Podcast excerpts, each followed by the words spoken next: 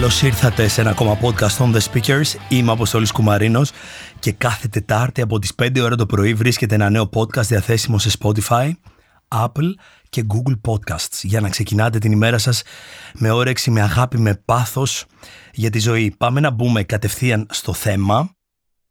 Και σήμερα έχουμε επιλέξει το βιβλίο Εσωτερική Μηχανική του Sadhguru από εκδόσεις Keybooks. Πάμε στη σελίδα 49. Λέει λοιπόν εδώ το απόσπασμα.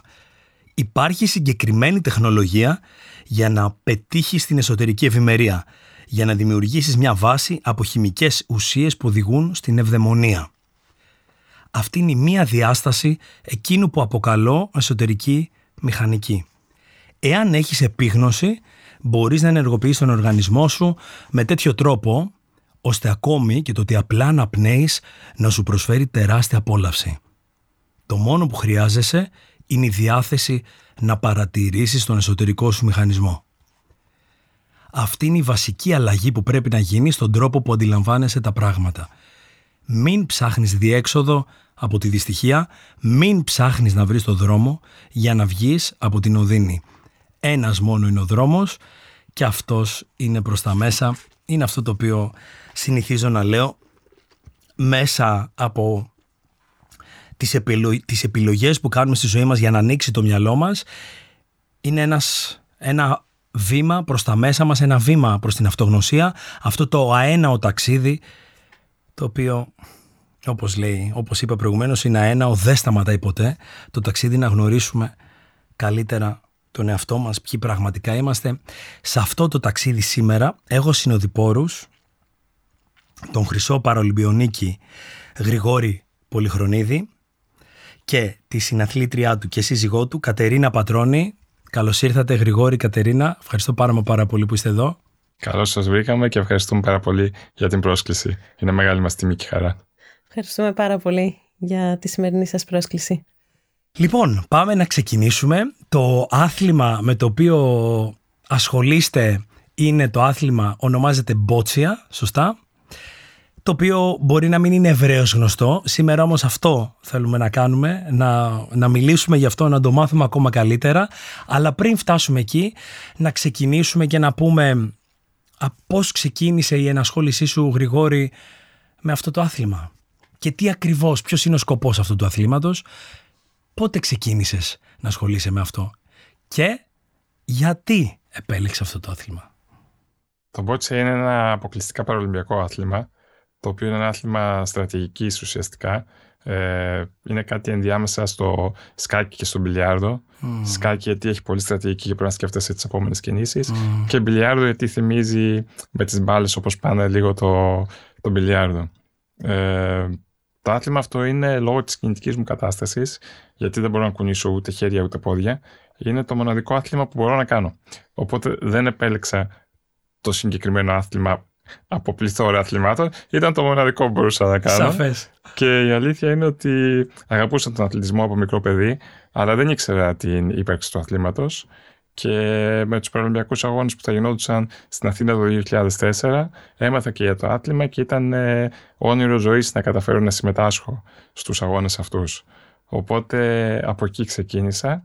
Ουσιαστικά έχω συμμετάσχει σε πέντε Παραλυμπιακού Αγώνες πλέον και πάω για τους έκτους και έχω έξι παραολυμπιακά μετάλλια. Wow, Οπότε είναι... wow, wow, wow. Πολύ μεγάλος ο, ο αριθμός. Από τη στιγμή λοιπόν που είναι κάτι το οποίο λες οφείλω να κάνω λόγω της κινητικής μου κατάστασης. Όχι οφείλω, επιλέγω να κάνω αλλά είναι πιθανό το μόνο άθλημα που μπορώ να κάνω. Εκεί πού βρέθηκε η αγάπη και το πάθος από τη στιγμή που δεν ήταν κάτι το οποίο είχες ξεχωρίσει από πριν; Με την έννοια ότι δεν ξέρω να έχεις κάποια κλίση σε αυτό όταν ήσουν πιο μικρός και τα σχετικά.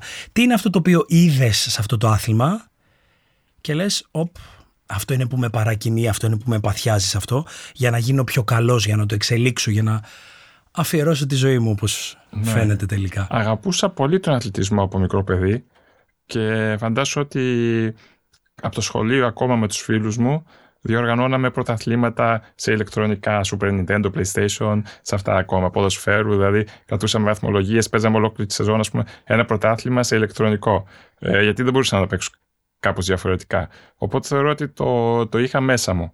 Αυτό το οποίο με κέρδισε όμως μετά και ε, πλέον αφιερώνω όλη μου τη ζωή στο άθλημα είναι στο ότι όταν το ξεκίνησα το 2003 στους πρώτους διεθνείς μου αγώνες βγήκα 37ος και είχα λιγότερο από ένα χρόνο για να προλάβω την Αθήνα τους Παραλυμπιακούς Αγώνες της Αθήνας το 2004, που ήταν μεγάλος στόχος και κατάφερα και βγήκα έκτος. Αυτό ήταν μια από τις τρεις κορυφαίες στιγμές που, που έχω βιώσει και ήταν αυτό που μου έδειξε ότι μπορώ να τα καταφέρω, μπορώ να γίνω κορυφαίος στον κόσμο σε αυτό. Οπότε καταλαβαίνεις ότι όταν έχεις κάτι στο οποίο σκέφτεσαι ότι μπορείς να γίνεις κορυφαίος στον κόσμο, έτσι, ε, είναι κάτι στο οποίο επενδύεις. Οπότε και εγώ από πλευράς μου είχα τελειώσει πλέον το πτυχίο μου, σταμάτησα το μεταπτυχιακό και ο πατέρας μου σταμάτησε τη δουλειά του γιατί ε, αγωνιζόμασταν τότε μαζί και μου φτιάχνε και τον εξοπλισμό. Ε, οπότε αφοσιωθήκαμε και οι δύο σε αυτό και απευθεία, όχι απευθείας, αλλά πολύ σύντομα άρχισαν να έρχονται και τα πρώτα διεθνή μετάλλια. Δηλαδή το 2005 σταματήσαμε, το 2006 κέρδισα το πρώτο ασημένιο μετάλλιο στο Παγκόσμιο Πρωτάθλημα. Και το 2007 ήμουν πρώτος στην Παγκόσμια Κατάταξη. Λοιπόν, ασταμάτητος. Πριν όμως ασχοληθείς με το εν λόγω άθλημα, μίλησες για σπουδές. Σωστά; Σε τι κατάσταση ήσουν τότε με το σώμα σου, Η αναπηρία που έχω λέγεται νοτιέμικη ατροφία είναι μια αναπηρία εγγενετής και είναι μια εκφυλιστική νόσος. Δηλαδή, όσο περνάνε τα χρόνια, χειροτερεύεις ουσιαστικά. Ε, οπότε, εγώ ποτέ δεν περπάτησα κανονικά. Ε, πάντα βίωνα τη ζωή με την αναπηρία, με όλα τα εμπόδια που έχει αυτή. Και θυμάμαι πολύ καλά από μικρό παιδί που ήμουν, τη μητέρα μου να λέει: Γρηγόρη, να έχεις στο μυαλό σου ότι με τα γράμματα θα πας μπροστά. Και το ήξερα, δεν είναι ότι μου έκανε σοκ, αλλά ήταν ένας οδηγός αυτός και πραγματικά και στο σχολείο πήγαινα πάρα πολύ καλά ε, και στο πανεπιστήμιο σπούδασα στο Οικονομικό Πανεπιστήμιο Αθηνών στο τμήμα Λογιστικής και Χρηματοοικονομικής.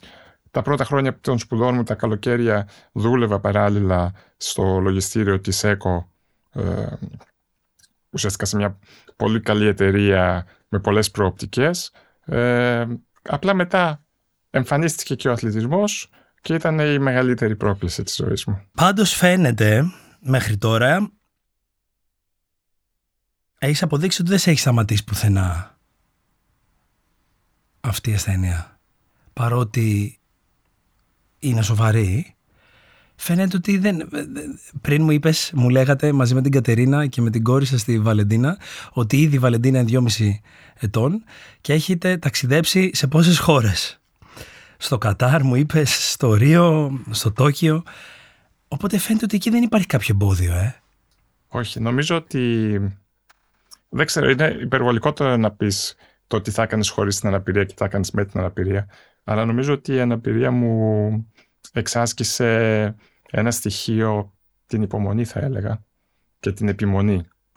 Και νομίζω ότι αυτά με βοήθησαν στο να μπορώ αυτό που λες, να μην σταματάω. Δηλαδή, δεν σταματάω ουσιαστικά κάνω τον πρωταθλητισμό, ε, κάνω και άλλα πράγματα παράλληλα. Προσπαθώ δηλαδή, είμαι πρόεδρος στο Σύλλογο Ελλήνων Παραλυμπιονικών, είμαι στην, στο Συμβούλιο Αθλητών της Διεθνούς Παραλυμπιακής Επιτροπής, δηλαδή προσπαθώ με τον τρόπο πλέον και με τα χρόνια που έχω στις πλάτες μου και τις εμπειρίες να βοηθήσω γενικότερα το χώρο.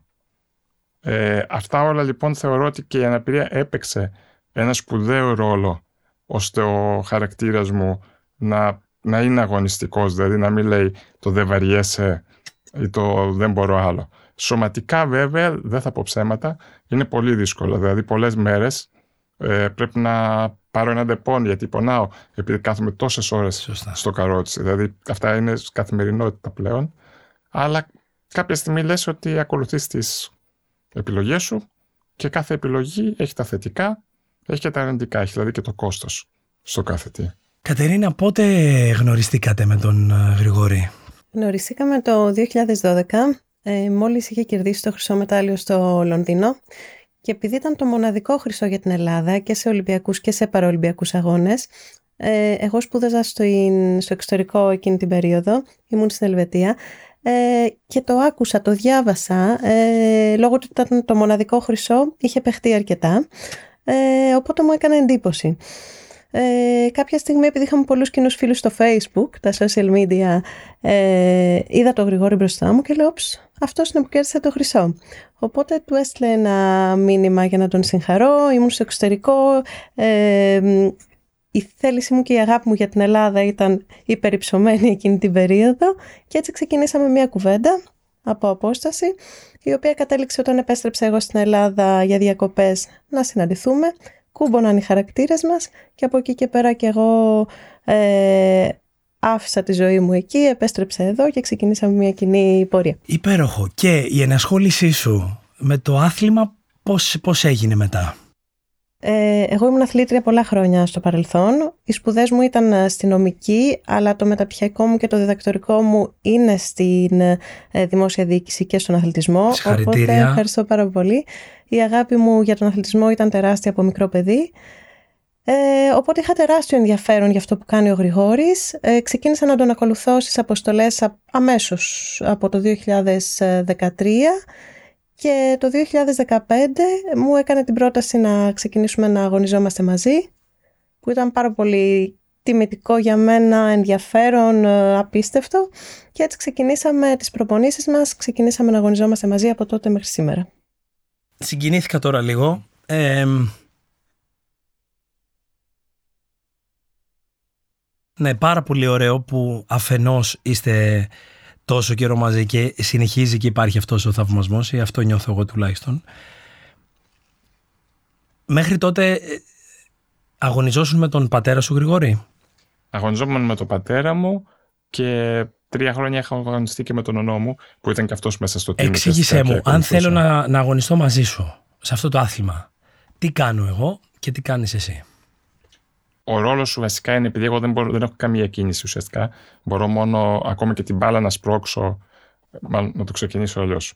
ε, επειδή δεν έχω τη δύναμη να ρίξω την μπάλα ούτε με το χέρι ούτε με το πόδι, χρησιμοποιούμε μια συσκευή ράμπα την ονομάζουμε, που είναι ένα κεκλειμένο επίπεδο από το οποίο τσουλάει η μπάλα μες στον αγωνιστικό ε, χώρο. Μια τσουλήθρα μπορούμε να το πούμε με πολύ απλά λόγια. Ε, αυτό λοιπόν για να κάνουμε το στόχο, να στηθεί, να τοποθετηθεί η μπάλα στο σημείο που πρέπει, γιατί κάθε εκατοστό πάνω στη ράμπα ε, ισοδυναμεί με πολλά εκατοστά στο, στον αγωνιστικό χώρο. Όλα αυτά που είναι στις λεπτομέρειες. Όλα αυτά λοιπόν τα κάνει ο συνοδός αθλητής.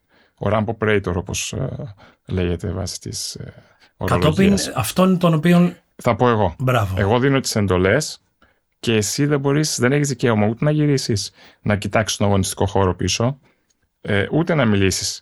Απλά εκτελείς τις εντολές. Μπράβο, ωραίο, ωραίο. Η πρόκληση ποια είναι; Η πρόκληση είναι ότι εάν εγώ κάθομαι και στα λέω σχολαστικά, δεν θα προλάβουμε γιατί έχουμε πολύ περιορισμένο χρόνο mm. συμμετοχής την ώρα του, Αυτό έχει του αγώνα. Νομίζω. Αυτό τι σημαίνει, ότι πρέπει με μία-δύο λέξεις που θα σου πω, εσύ να κάνεις δέκα ε, κινήσεις.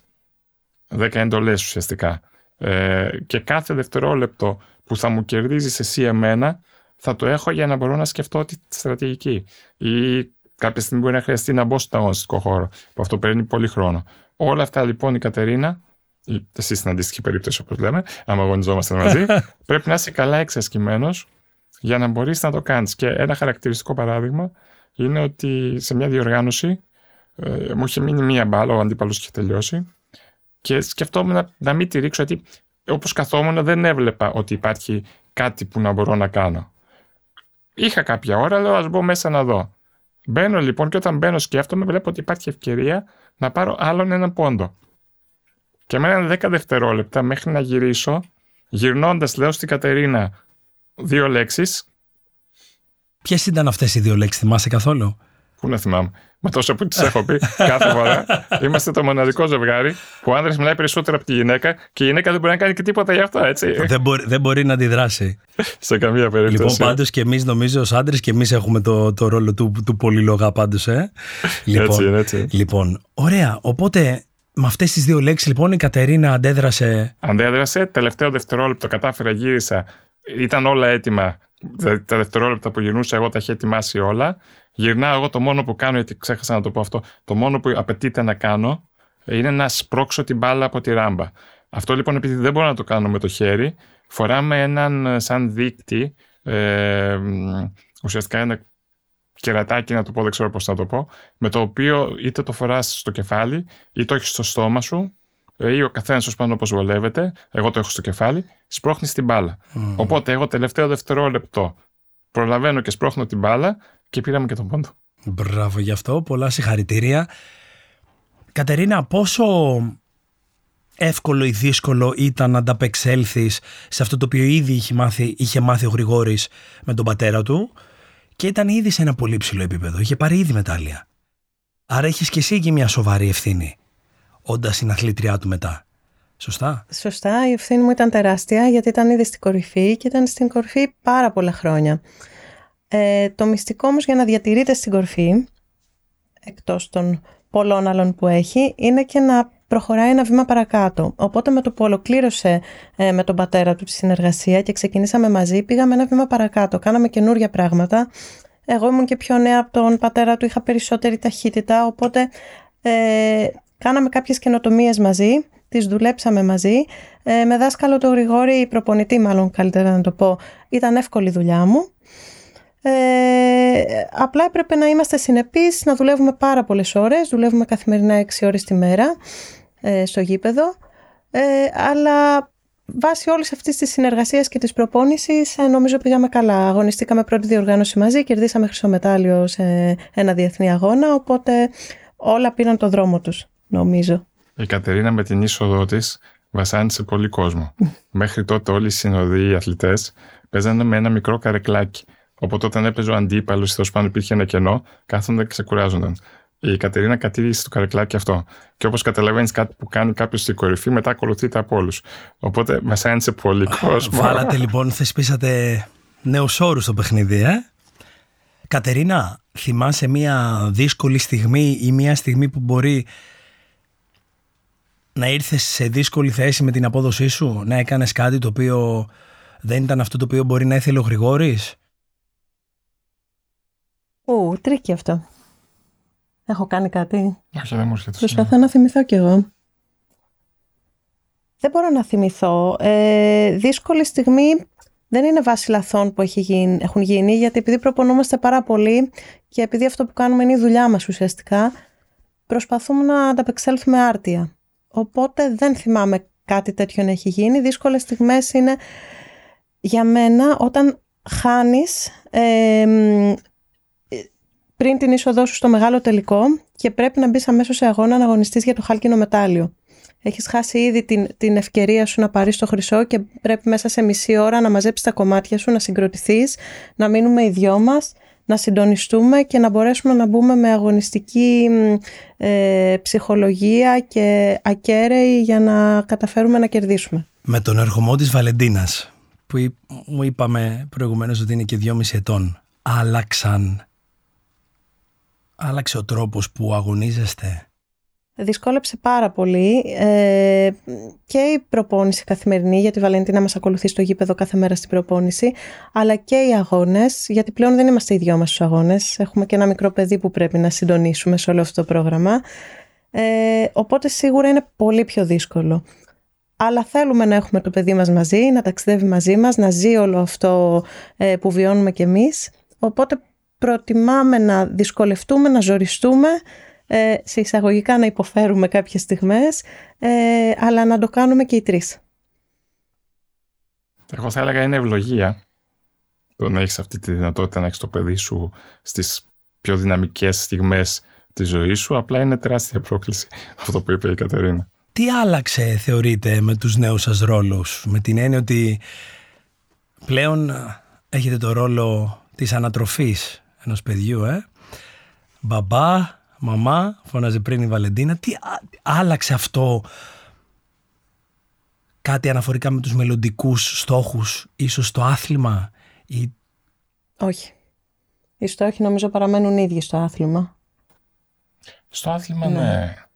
Εντάξει, εμένα άλλαξε αυτό η ευθύνη του να έχεις πλέον μια οικογένεια να φροντίζει. Δηλαδή, ήδη αρχίζω και σκέφτομαι πώς θα ανταπεξέλθουμε στα σχολεία, στις σπουδές της. Δηλαδή, μέχρι και εγγόνια έχω σκεφτεί, ας πούμε. Δεν είναι χάζω μπαμπάς εντελώς, ας πούμε. Και λέω, πρέπει αυτό, αυτό, αυτό, αυτό. Η Βαλεντίνα που είναι καθημερινά μαζί σας εκεί και ήδη όντως έχει τόσα πολλά βιώματα θα θέλατε να τη δείτε στο χώρο του αθλητισμού, θα θέλατε, δεν ξέρω, υπάρχει κάτι το οποίο θα θέλατε ή πιστεύετε ότι η ελευθερία είναι μία από τις υπέρτατες αξίες, οπότε... Ναι, αυτό νομίζω. Και οι δύο είμαστε υπέρ αυτού. Θέλουμε να διαλέξει ό,τι θέλει. Το ότι εμείς έχουμε επιλέξει αυτό το δρόμο είναι δική, δική μας υπόθεση. Δεν έχουμε λόγο στο παιδί μας αυτό. Ε, οπότε θα διαλέξει μόνη της. Βλέπει πως είναι ο χώρος του αθλητισμού, εκ των έσω, βλέπει τους αγώνες, βλέπει από Πανελλήνιο Πρωτάθλημα μέχρι Παραολυμπιακούς Αγώνες έχει δει, οπότε είναι δικό της. Είπατε πριν ότι αν υποτεθεί ότι έχουμε χάσει την πρώτη, το χρυσό ή το ασημένιο, πάμε για το χάλκινο ή όχι, για την τέταρτη θέση αν τα πράγματα δεν πάνε καλά. Τι αξίες εκεί πρέπει να έχει ένας άνθρωπος για να καταφέρει να σταθεί στα πόδια του, να κινηθεί γρήγορα, να ανασκουμποθεί και να πει πάμε για το καλύτερο δυνατό. Τι είναι αυτό το οποίο λειτουργεί σε εσάς εκείνη τη στιγμή; Για να πείτε οκ, έχασα αυτό το οποίο σκόπευα να κατακτήσω, αλλά είμαι ακόμα εδώ, είμαι στο παιχνίδι και θα δώσω το καλύτερο δυνατό που μπορώ. Ποιες είναι οι αξίες σας εκείνη τη στιγμή, Είναι, δεν ξέρω, είναι η αισιοδοξία, είναι η δέσμευση, είναι η πειθαρχία; Τι, τι, τι συμβαίνει; Πειθαρχία στο ότι πρέπει να κερδίσουμε μετάλλιο.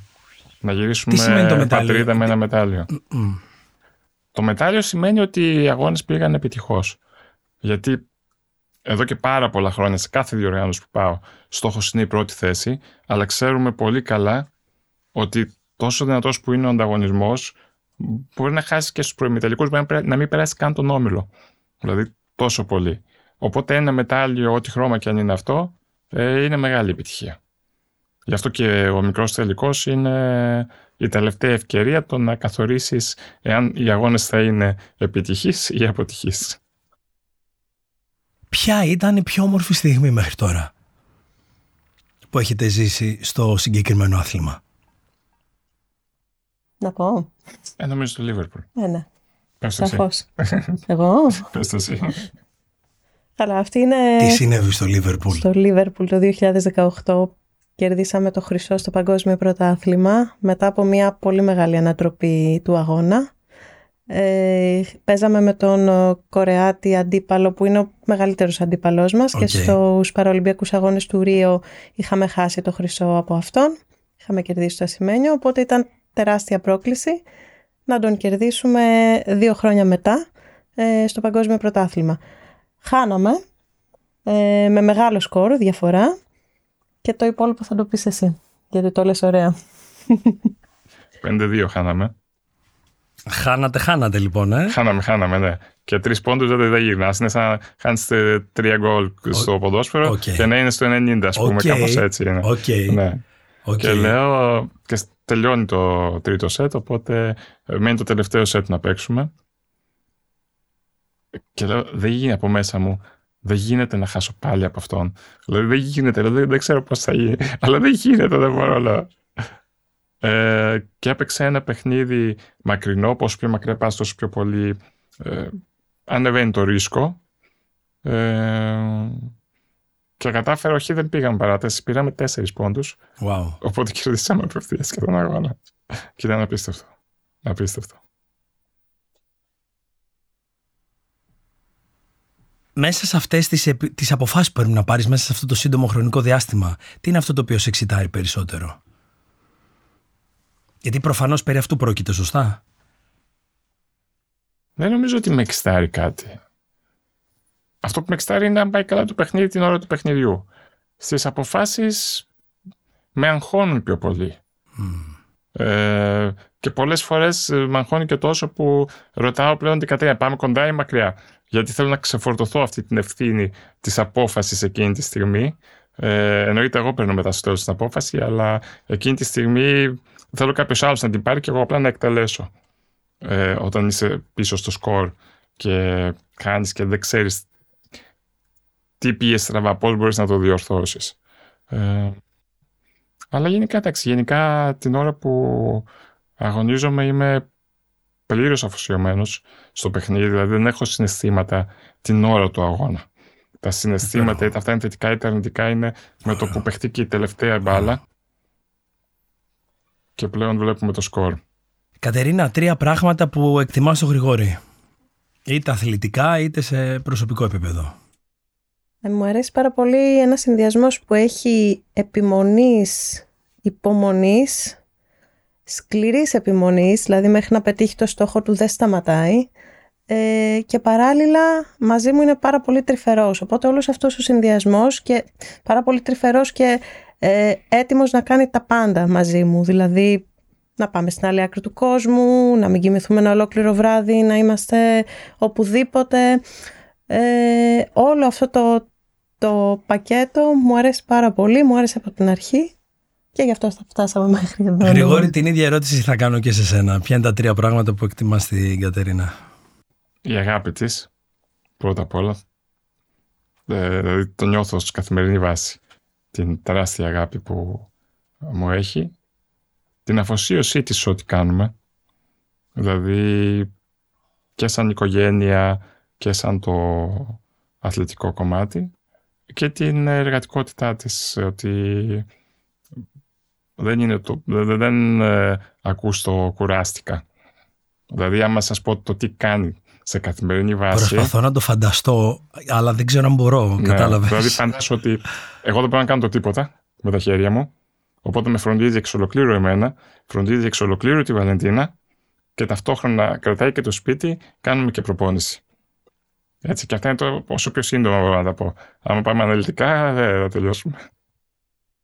Τι θα λέγατε και να κλείσουμε με αυτό σε κάποιο άτομο που μπορεί να αντιμετωπίζει μια αντίστοιχη ασθένεια ή να βγάλουμε και την ασθένεια.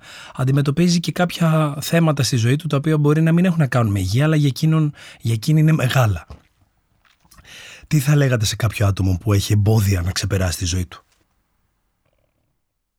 Μ' αρέσει πάρα πολύ που έβγαλες την αναπηρία, γιατί η πραγματικότητα είναι, γνωρίζω πάρα πολλούς ανθρώπους με αναπηρία, γνωρίζω και πάρα πολλούς ε, υγιείς, να το πούμε έτσι, ανθρώπους. Ε, και βλέπω ότι τελικά το θέμα είναι ο χαρακτήρας και τελικά το θέμα είναι το τι έχει ο καθένας μέσα του.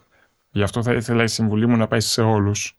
Ε, το ότι δεν πρέπει να τα παρατάμε. Πρέπει να βρούμε στον εαυτό μας πρώτα μέσα τι είναι αυτό που αγαπάμε, τι είναι αυτό που θα θέλαμε να κάνουμε, τι είναι αυτό που θα μπορούσαμε να κάνουμε. Και αυτό το οποίο θα βρούμε, γιατί πάντα κάτι υπάρχει, δεν είναι απαραίτητο να είναι το, το ιδανικό, αρκεί να είναι κάτι. Σε αυτό λοιπόν να προσπαθήσουμε να δώσουμε τις δυνάμεις μας και να προσπαθήσουμε να γίνουμε όσο γίνεται καλύτεροι. Και αυτό αρκεί γιατί μέσω αυτής της προσπάθειας ε, θα εκτιμήσουμε τον εαυτό μας, θα δούμε τις δυνάμεις που έχουμε και όχι τις αδυναμίες γιατί όλοι έχουμε και δυνάμεις και αδυναμίες. Θα δούμε λοιπόν τις δυνάμεις μας, θα τις αναπτύξουμε και με αυτές θα ξεπεράσουμε τα εμπόδια που έχουμε. Κατέρινα. Νομίζω με κάλυψε ο Γρηγόρης. Πάθος, δύναμη και προχωράμε μπροστά. Δηλαδή αυτό έχω μάθει εγώ αυτά τα χρόνια μαζί του. Περήφανος που, που σας γνώρισα, που εκπροσωπείτε τη χώρα μας και που έτσι διδάσκεται νομίζω μαθήματα διαβίωσης, προσωπικής σχέσης, σύνδεσης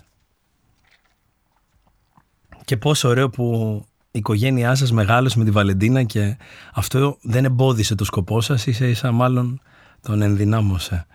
Ευχαριστώ πάρα μα πάρα πολύ για τη συζήτηση που ήμασταν μαζί σήμερα. Καλή επιτυχία στους επόμενους αγώνες, τα επόμενα μετάλλια που θα έρθουν. Ευχαριστούμε πάρα πολύ. Ήταν μεγάλη μας χαρά να είμαστε μαζί και να μιλήσουμε. Στα επόμενα λοιπόν που είναι να έρθουν.